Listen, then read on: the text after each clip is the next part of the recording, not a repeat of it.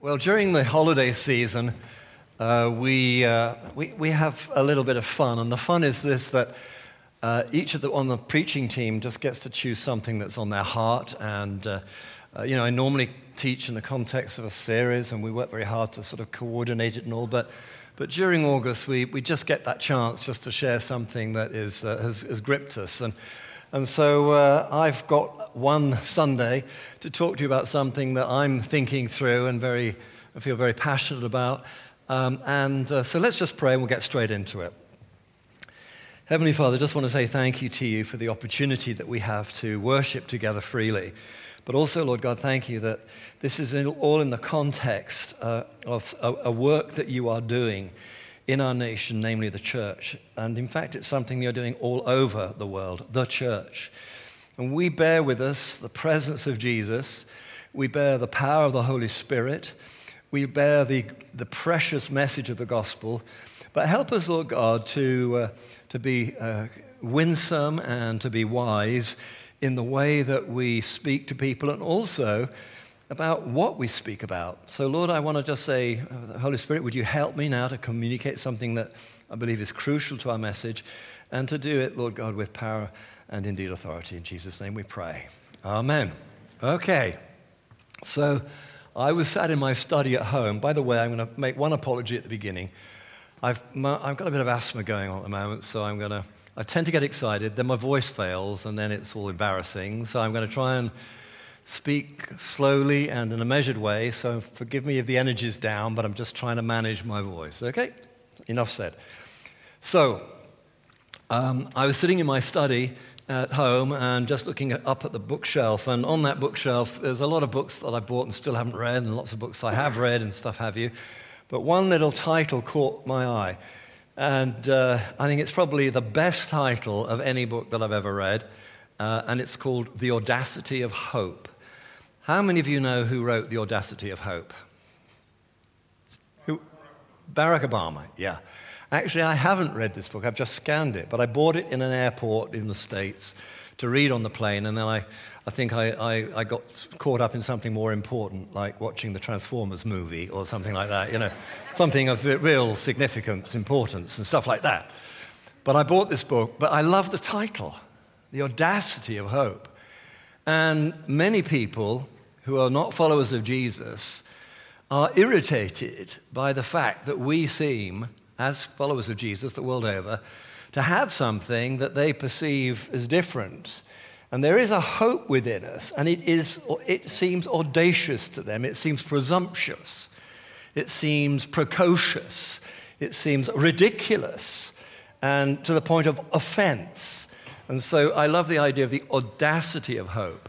And that title just sort of you know, I got the book down off the shelf and I, I was thumbing through it again. I thought, I've just got to read this cover to cover because I've ruined it almost by dipping into it so many times. But the audacity of hope, I thought, well, you know, that actually rings a bell at a number of levels for me as a follower of Jesus. Not least because Peter says in 1 Peter, and we'll have it come up on the screen, uh, a little verse, and uh, let's just look at that.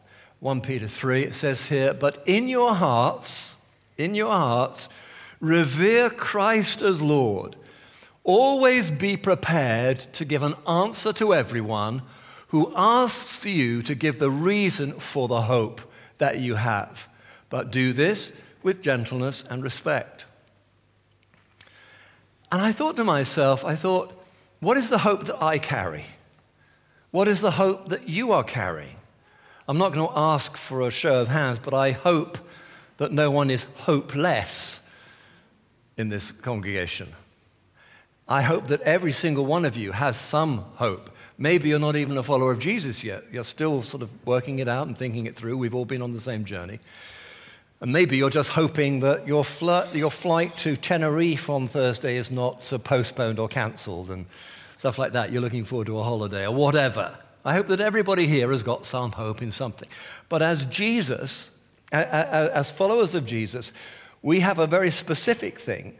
We, it's called the gospel, the good news, the essence of our faith.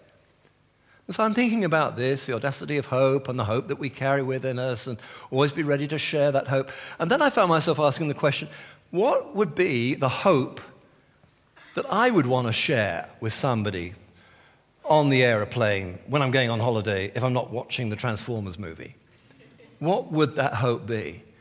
And I began to realize that actually, for every Christian, that hope might have a little sort of nuances and differences, maybe based on experience, maybe based on years of Bible study, maybe, you know, whatever, whatever, whatever. And I thought, well, what, what was the hope that Peter was wanting to drill down into? What was the hope that he was trying to express? Now, here's just a little, uh, it may not be fun for you, but it's fun for me. I just want you just to turn to your neighbor and just, if you're a follower of Jesus, try and articulate that hope. What, just, you know, just quickly articulate what is the hope that you have in Jesus? What does that mean? And if you're a follower of Jesus, if you're not a follower of Jesus, just say, you know, I'm, I'm, you know, tell them where you're going for your holiday. Thank you very much. Okay, thanks. Okay, just turn, share what is the hope? What is this hope that we're supposed to be ready to share?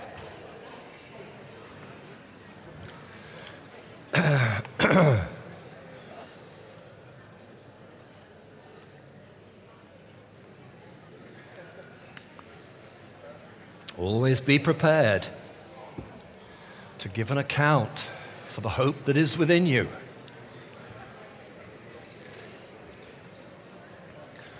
All right, switch if you haven't uh, had a chance to say your bit. Switch.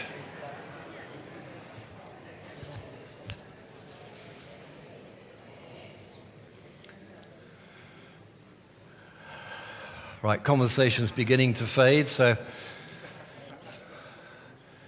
maybe we're there. Okay, thank you. I hope that that was helpful. I hope that that maybe even put you on the spot a bit to the degree that you're thinking, gosh, I've got to try and get my head together about this. What I've observed is that depending upon who you're talking to uh, and in what season and what age, that hope has variances. There are aspects of the gospel that, that have variations. So, for example, in the 21st century, here in, uh, in Western Europe and indeed North America, that hope would be probably have something to do with God being with us, God being our Father for us and not against us, and God forgiving our sin, dealing with our stuff. And that's very central to our gospel. It's not wrong, it's just one facet of it. When you look at the scriptures, when you look at the, and of course, the Acts of the Apostles is great here because it gives you an opportunity to hear Peter, for example, at the beginning of the Acts of the Apostles, preaching the gospel, this good news for the first time. You know, what are they talking about? Are they talking about those things, God with us? You know, God is my Father, God has forgiven me? Well, no. What they are saying is what Peter is saying, and what the Gospels and indeed the Scriptures frequently talk about are, first of all, that Jesus is the anointed one, the Messiah. Now, that's not necessarily a burning issue for us. You know, you, you, you try and share things that are not, not only important to you, but important to your hearers. Now, in this day, everybody was saying, when is, the, when is God's anointed one coming? So Peter steps up to the plate and says, Well, I've got news for you. Jesus Christ is the Son of God. He is the anointed one. He is the Messiah. And of course, that was very meaningful whether you bought it or not, very meaningful to Jewish listeners. The second aspect of his gospel was, was this. I mean, to summarize, he said uh, in Acts 3.15, he says, You killed the author of life, but God has raised him from the dead. You killed the author of life. We have killed God. We have crucified the Savior of the world. So he talks at the cross. Now, you know, we talk a lot about the cross, so we definitely have an overlay there. And, and in what Christians have always believed is that in dying on the cross, Jesus bore our sins, the sins of the world, your sin, my sin, and he substituted himself so that the sin that would take me down, that would consign me to an eternity in hell, actually is imputed to him. And I get his life. Now, that's a deal and a half.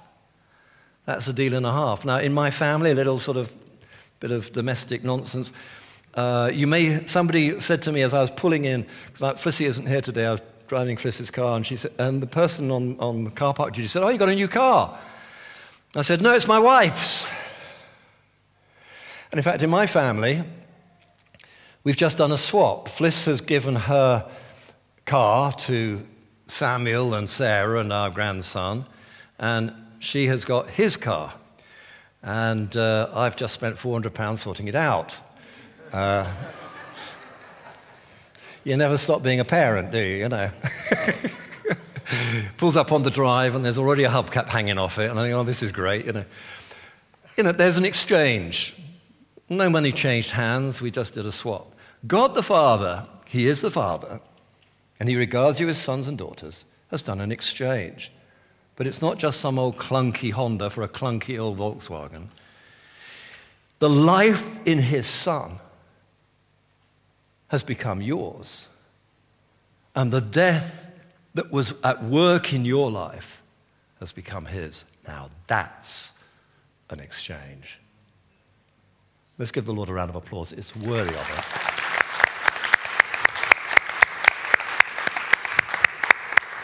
So, the second thing, the second element of the New Testament gospel was the death of the Savior, death of the anointed one for the sins of the world. And then the third thing is the resurrection, as I read just a moment ago.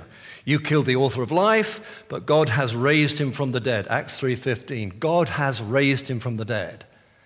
He is alive again. He was dead, but now he is alive. Now, one of my favorite stories in the scriptures is actually John 11. It's the raising of Lazarus. Uh, Lazarus, and uh, I thought we'd read it. I was going to read the whole thing, but time doesn't permit. It just although I love it, it takes too long. So uh, turn with me if you brought your Bible or you're on a smart device, or it'll come up on the screen. But uh, let's look at John chapter 11, verses 38 to 44. And uh, this is where Jesus raises Lazarus from the dead. And just to give you the backstory here, uh, Lazarus is a friend, of, a personal friend of Jesus. His sisters are personal friends, Martha and Mary. He gets a message that uh, Lazarus is seriously ill, and, uh, but, but he doesn't go straight away to heal Lazarus, which is, I guess, what they were hoping for. He dilly dallies. And, uh, you know, people think he's going to go, and some think he's not going to go, and in the end, he doesn't go. So he hangs about there, and all of a sudden, all of a sudden, it's, it's, urgent. Jesus sort of steps up and he says, Okay, we're going now. We're going to Bethany. Bethany was two miles outside of Jerusalem, and actually, the disciples really didn't want to go there. They didn't want to go there because at this point in the story, in the narrative, things are really hotting up for Jesus. There is a groundswell of popular support, there is also a groundswell of opposition from the uh, religious authorities who are really taking the ump about Jesus. In fact, last time he was there, it nearly ended up nastily. So the disciples are going, oh, you know, he goes there, he'll, get, he'll end up dying, you know. So they didn't really want to go. But anyway, Thomas, bless him, Thomas the doubter, is rather unfairly called, says to the other disciples, right, we've got to go. So they head off to see Lazarus. Now, during the course of this journey, the message comes to Jesus Lazarus is dead, don't bother yourself. Jesus says this famously, memorably. Many of you will have heard this before. Jesus says, I am the resurrection, the life. I am the resurrection, the life. No one comes to me except by the Father. I am the resurrection and the life. So now let's pick up the story. All of that's gone before. Um, John 11, verses 38. And it says this Jesus, once more deeply moved, came to the tomb. It was a cave with a stone laid across the entrance. Take away the stone, he said. But Lord, said Martha, the sister of the dead man, by this time there's a bad odor, for he has been there for four days. Eek. Then Jesus said, Did I not tell you that if you believe, you would see the glory of God? So they took away the stone, and then Jesus looked up and said, Father, I thank you that you have heard me. I knew that you always hear me, but I said this for the benefit of the people standing here, that they may believe that you sent me. And when he had said this, Jesus called out in a loud voice, Lazarus, come out! And the dead man came out, his hands and feet wrapped with strips of linen and a cloth around his face. And Jesus said to them, Take off the grave clothes and let him go. And the cloud the crowd, not the cloud, the crowd went wild. Eee! Come on, go wild with me for a minute. It's so good. The crowd went wild. So, this is life after death, isn't it? He was well and truly dead. Four days in the tomb, dead. Smelling dead. That's pretty dead. But suddenly, Jesus comes, who is the resurrection the life, and raises him from the dead. Now, you know, you'll have to do some of your own reading, maybe on that beach in Tenerife, or maybe if you can snatch a few moments this week in your busy schedule to read John 11 and what happens there. But actually, that really was the last straw as far as the, the religious people were concerned, and things began to accelerate after that in terms of Jesus' opposition. But the reason I wanted to read that story is that that is a raising from the dead, but it is not a resurrection. Jesus said, I am the resurrection and the life. That is a raising from the dead, but is not a resurrection. I don't know if you were in church a couple of weeks ago when Jenna, bless her heart, told a story about being on holiday. It was in Portugal, wasn't it? In Cyprus, I beg your pardon. They were in Cyprus last day on the beach, making the, the most of every opportunity to be there. And suddenly there's a commotion, and a guy is drowned. And anyway, he gets hauled, he's an older man, he gets hauled out of the, out of the sea, and he's on the uh, wet sand there, and immediately people go into, you know, fortunately there's some people who know CPR, so they're doing that. And Joel, who is uh, Jenna's brother in law, he, he, he's there helping people get him out, and the crowds haven't turned up just yet, but he takes in turn to do CPR. And all the while, he's crying out loud. He's saying, Oh, Jesus, Jesus, Jesus, and praying, all this kind of stuff. Anyway, various other people, you know, lifeguards and various other officials turn up, and he is well dead. Well dead. And after a while, the people doing the CPR, you know, they, they say he's, you know, he's gone or something like that. And they begin to give up. And at that point, Joel, bless his heart, stands up and shouts, In the name of Jesus, wake up! In the name of Jesus, wake up! In the name of Jesus, wake up! And with that, this guy goes and vomits. And the crowd went wild. Give the Lord a clap.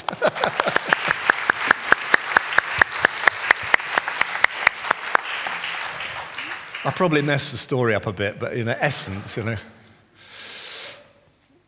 Now, I was thinking about that. I was thinking about this. You know, this is Lazarus, it's coming alive, but it's not the resurrection.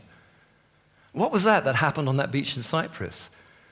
That was a coming alive. That wasn't a resurrection.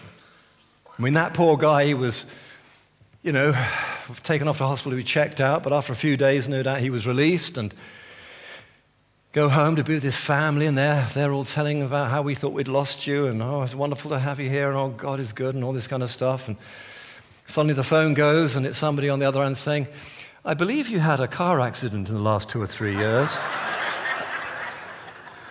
uh, is there any truth in that? I had one of those calls um, day before yesterday. I just say to them, Where was that accident then? They can never tell me. My point is this That guy, even though he had been brought back to life, maybe had a white tunnel experience, be fascinated to talk about what was going on. Fact is that just like Lazarus, life after a little while returned to life. The annoying PPI phone calls, you know, the need to go to work, the credit card bill. Oh my goodness, you know, all these things. That's life after death, but it's not resurrection.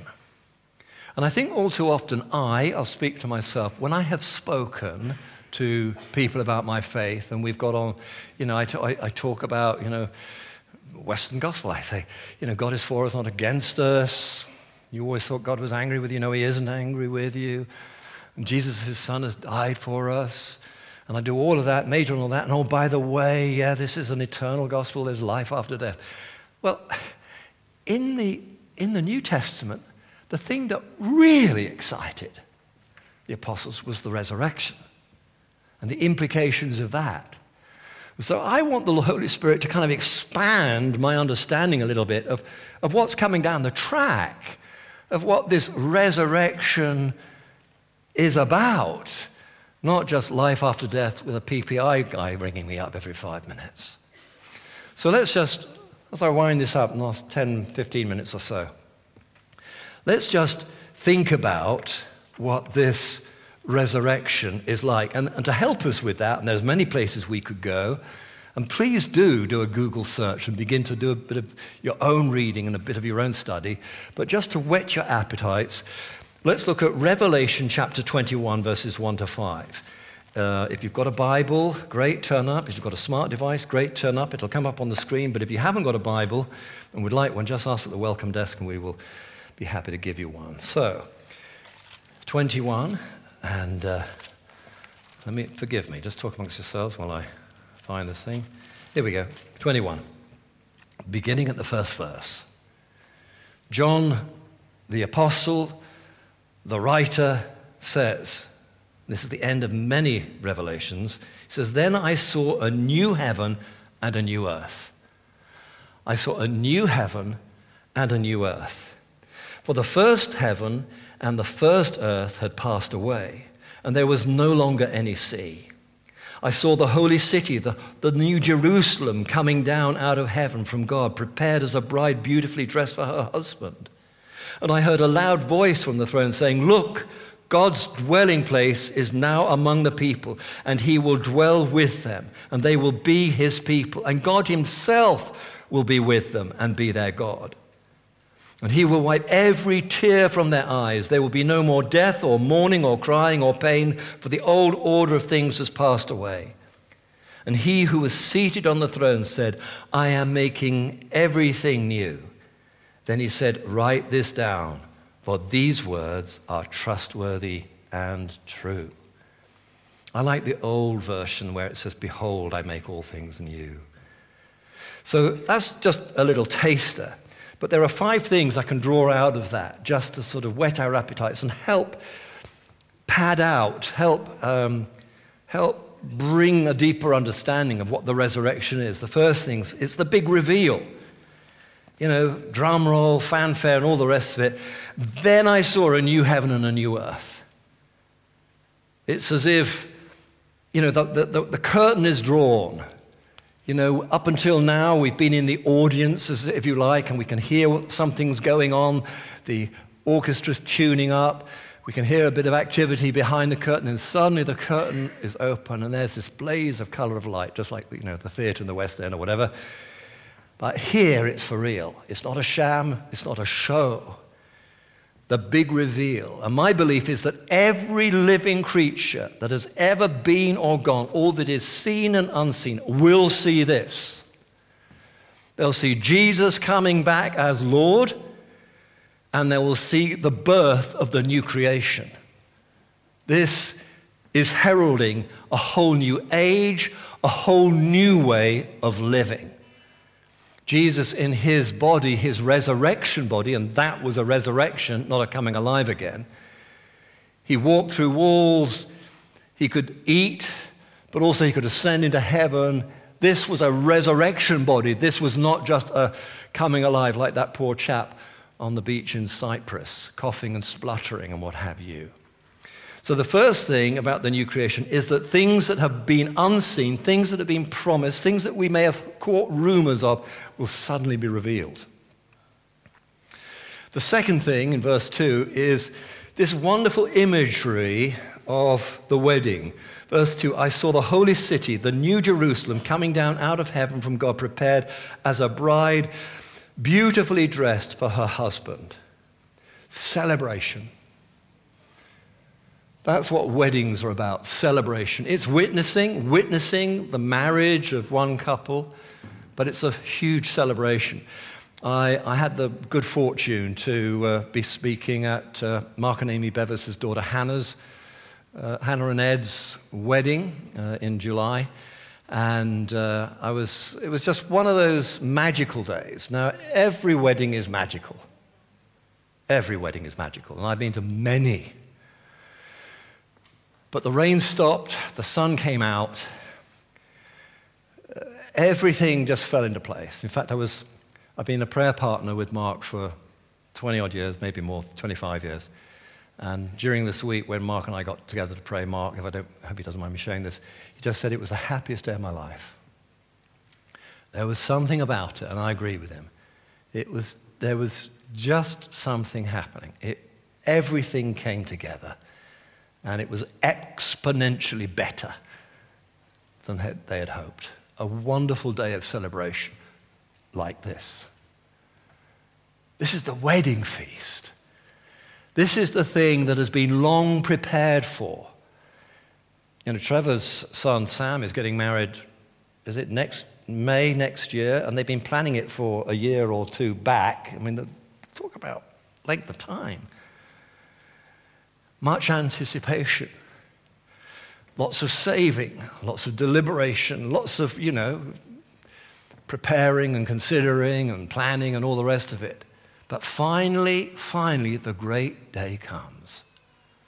This book is all working towards this moment in history where Christ is revealed as Lord and Savior of all that is seen and unseen and he heralds in the new earth, the new kingdom, the new earth, the celebration, the wedding feast of the Lamb. That's what resurrection is about. Participating in that as an honored guest. I see that Linda Hall, bless her heart, good Linda and John are in the, in the congregation. Linda was invited to a wedding, and she went, she went to this place and turned up at the wrong church. Is that right? I'm sure it was, a, it was a wedding, but it wasn't your wedding. I had to scuttle across town. Everybody saying, Who are you? And I don't know. I turned up the wrong wedding. you know, you will be on the guest list for this wedding. You will be on the guest list. Your name will be in the book. Your name will be on the table plan. And you'll find yourself much nearer the bride and groom than you expected to be. Not at the back of the hall behind a pillar where the kitchens are and the door's always flying open like that bang, bang. So you can't have a conversation with anyone. Everybody, anybody been to a meeting, a wedding like that? God. Awful. You're on the guest list. This is resurrection life. Thirdly, reconciliation, verse 3 says here, And I heard a loud voice from the throne saying, Look, God's dwelling place is now among the people, and he will dwell with them. And they will be his people, and God himself will be with them and be their God. In the garden, as you know, Adam and Eve were expelled, sent from the presence of God. They were expelled, they were dispatched. And what's more, a great big angel was set on guard with, in front of the tree of life so they could not return. But here, God moves into the neighborhood, as Henry said. I love that quote from, is it Eugene Peterson or something like that? You know, when uh, a few weeks ago we had the uh, Queen come and visit Whipsnade Zoo, I live just a couple of miles from Whipsnade Zoo. And she came to open the new elephant house. She gets all the best gigs. And so they mowed the lawn, and Whipsnade Village sort of, you know, mowed the lawn, and everybody's on their best behavior, and all the houses look sweet, and all this kind of stuff. And the Queen arrives, and she walks around, and she snips this, I now declare this elephant. Uh, and then she goes, has a cup of tea, and disappears. That's a visit. God isn't going to visit, He's going to come and dwell with us, and we with Him. That's what I'm talking about. That's resurrection life. No more expulsion, just an enormous welcome home. And God Himself dwells with us and we with Him. Reconciliation brought together. Not done yet. Restoration, verse 4. It says, He will wipe every tear from their eyes. There will be no more death, or mourning, or crying, or pain, for the old order of things has passed away. You know, I was reading that this morning and a thought struck me. Clearly, you know, I was, you know, haven't had time to develop that thought. But what I thought was interesting was if God comes and comes to dwell with us and then sets about wiping away every tear, and dealing with the grief in our lives. Maybe at this stage, we're still carrying a remembrance of that, that pain. Otherwise, you know, why would you go around and wipe tears away and all the rest of it? So here we are in heaven, in this, well, I don't want to really call it heaven, this new heaven and this new earth, but there's still maybe a little bit of a remembrance. There's maybe still a few grave clothes. What did Jesus say to the people? take the grave clothes off him. Maybe we still got a little bit of that about us, still a little bit of a remembrance of what we've been through. You know, I haven't got time to unpack this and wouldn't be appropriate, but I have, I have been, done many funerals in my life. And I have been and sat with very, uh, I'm sitting on one woman, very, very wealthy couple, very, very wealthy couple, and her father died. And uh, she was absolutely inconsolable. She had all that the world could give, but the loss of her father just broke her, and she was inconsolable. This was many years ago. Equally many years ago, when I was, as you know, I served in the, uh, Felicity and I served in the inner city for many years. I remember visiting this dear old lady on the 17th floor of a block of flats. I went into the flat and air was stuffy. It could really have done with the windows open. The food smells, it, you know, it was just like a prison, really. And she was there, and she was sat, a big sort of, bless her heart, and a big sort of, I'm not being disrespectful, big sort of wet and dumpy sort of lump in the middle of the sofa, sobbing her eyes out because her husband had died. Now, economically speaking, that was as far as you can get from where I visited, where this wealthy couple were. But these kind of things, these tragedies, these pains, are common to us all. It's the human condition, part of it anyway. Doesn't matter how good life appears to be, we're subject to these things.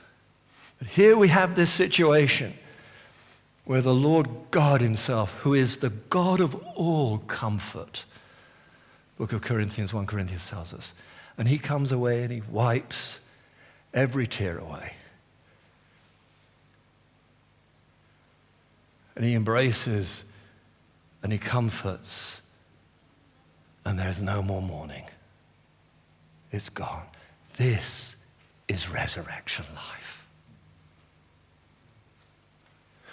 And finally, running out of time, the new creation. The new creation. It says in uh, verse 5 He who was seated on the throne said, and this is Jesus, of course, I, Behold, I make all things new. I make all things new. Now, at the beginning of that passage, we hear about the new heaven and the new earth. But I believe, I truly believe, it'll be familiar. It won't be like some science fiction thing in the clouds. It won't be, oh my gosh, what's that? There will be an air of familiarity. Why? Because Jesus says, I make all things new. As you know, I'm fond of classic cars. Trevor and I often go, part of a club, we go all over the place with this thing, and we're doing up these 50 year old cars and all the rest of it. We make them new. They are often better than when they first came off the line in, in Coventry, where they were built. That's about making new. What Jesus is not doing, he's saying, Behold, I start again. Away with all that rubbish. Get rid of it. Get it out of my sight, out of my mind. I'm done with that. That was a good idea at the time, seemed like a good idea at the time. It's actually turned out hopelessly. So get rid of all that because this is the new thing now. It's true redemption. Yes, there's aspects of the new. Yes, there's aspects of, of wonder because of novelty and things we'd never even dreamt of. But there's also a sense in which God leans down and he makes all things new. Because in the first creation, back in Genesis, when God made it, he stepped back and it was good. It wasn't a bad idea. It wasn't not bad for a first start. It wasn't 8 out of 10, could try harder. It was good. The ravages of sin destroyed much of that. But God steps in, moves into the neighborhood, and makes all things new. That's what I'm talking about. That's resurrection life. Now, I could go on and on and on. I hope I've whetted your appetite to, to think about this because the hope that is within us is for resurrection life, not just life after death. It's resurrection life. That's what the hope is. So let's all stand. Let me have the band back up. Jesus said, John 10:10, 10, 10, I have come that you may have life. Life in all its fullness.